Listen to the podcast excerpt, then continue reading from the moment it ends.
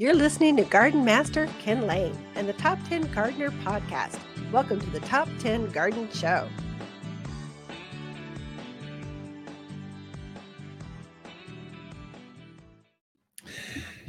And we are back with my special guest. She comes, well, every week, not a guest, just co- cohort, co- special. co-host, my special wife.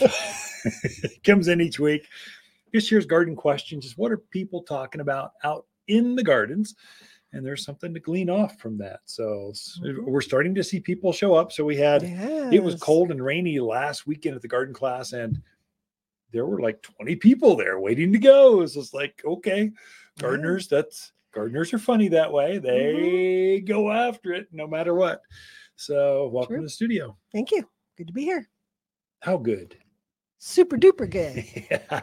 How's that? What kind of questions we got? Sure. So Al wants to know he hasn't watered his landscape since late December.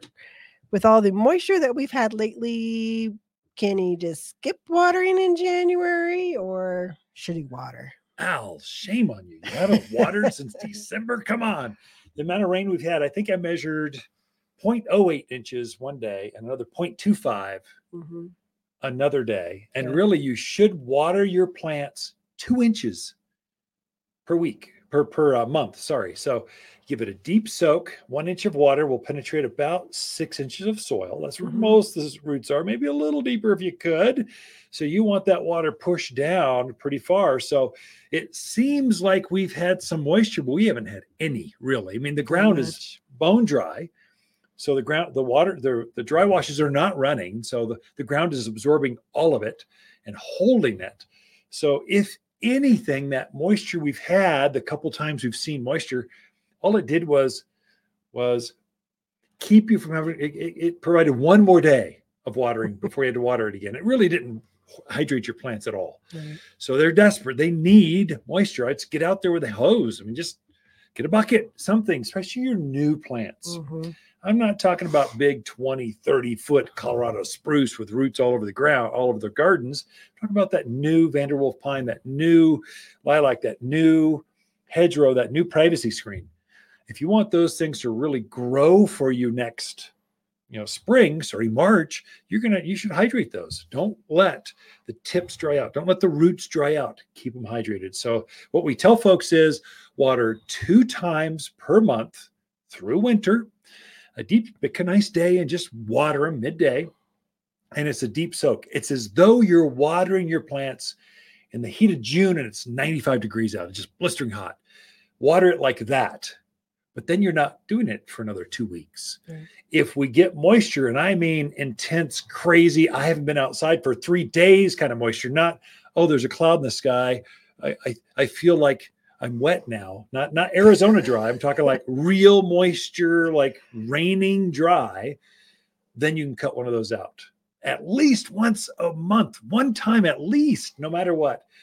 Really, it should be twice. You should water twice. So so Al, get out there, water your plants.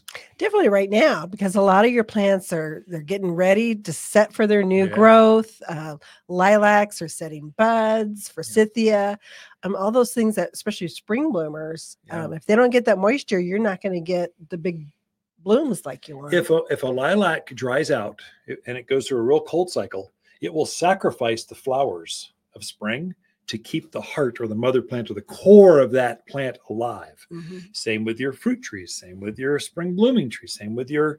So you really want to protect them. And as they're budding up, if you take a close look, walk your yard and, and look at your plants, they are preparing for spring. They're actively swelling those growths.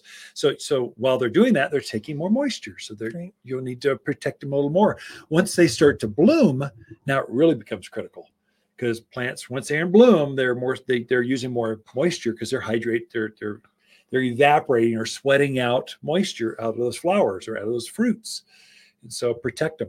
So Yep. anyway, Yes. don't mean to scare you, just gal, just in two months, it's too long. You need to water. Yeah, I know. Speaking of things starting to set buds, I noticed our neighbor's uh, winter jasmine across the Yeah. street isn't that pretty? is starting to bloom. A real pretty bloom. Very nice. All right. Danny has a is said his neighbor recommended applying something to his Vanderwolf and blue spruces Yeah. to help with the color. He wants to know what that is and when it should be applied. So, Danny, great question. I'm glad that neighbors are helping. That's gardeners. They like to help each other. So you, you, you start talking. Wow, how do you, how do your plants? How do your Colorado spruce look so good? Mine don't look that good, and we just start sharing. Mhm. So there's two things. One, fertilize them right now with all-purpose plant food.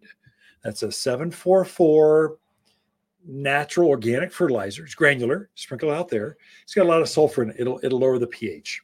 Uh, it's made with cottonseed meal, lowers the pH, makes it more acidic. So your evergreens that you just mentioned, they like acidity. They want the ground to be acid loving.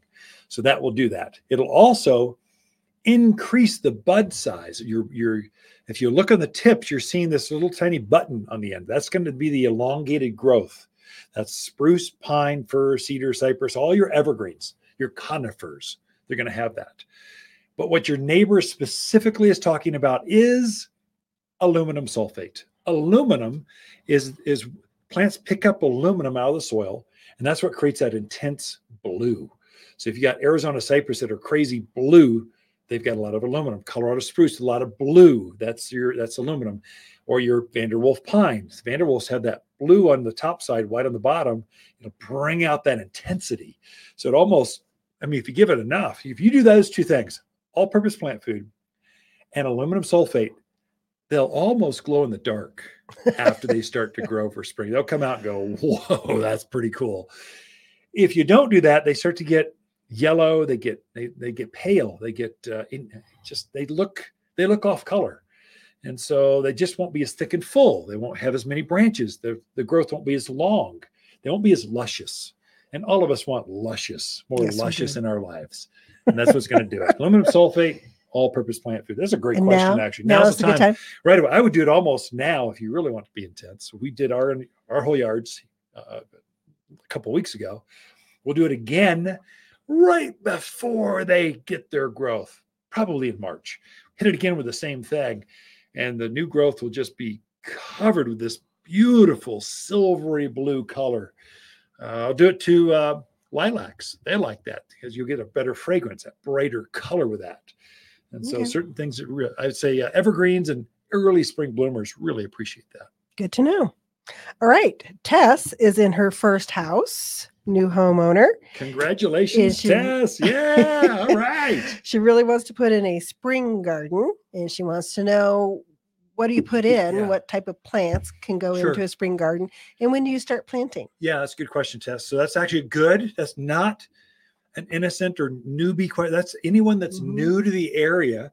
You need to know your zone. So we're zone seven. We need plants to go down to 10 degrees. You need to know your frost dates. The frost dates, the first last frost of the year uh, of the spring is is May 8th, actually. That's the 100 years average.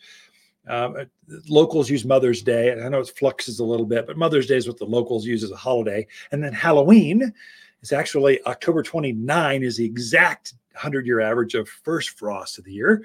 But locals use Halloween as the holiday, easier to remember. Uh, so keep those things in mind. If you're going before Mother's Day, we have early spring plants. So we just got our first load of pansies are in. They love the cold. They love bright days and cold nights. Uh, if you're doing flowers like like that, so uh, vegetables would be broccoli, cauliflower. Those are things you can start really early. If you're doing trees, you can do fruit trees starting.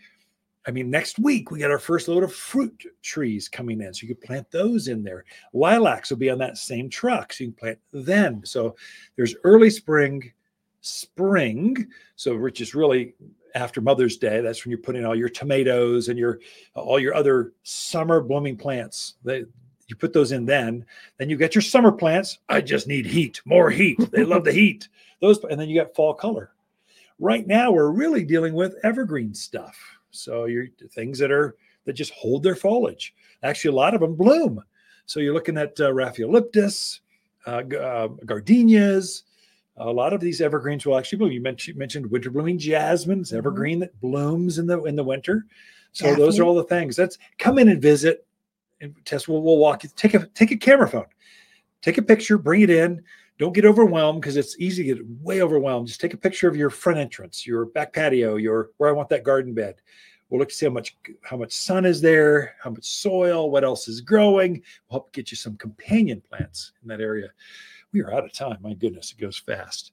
Ken and Lisa Lain, the Mountain Gardeners. Be right back after this. Hi, Lisa with the plants of the week and our Austrian pine. We have instantaneous trees just in and ready for planting.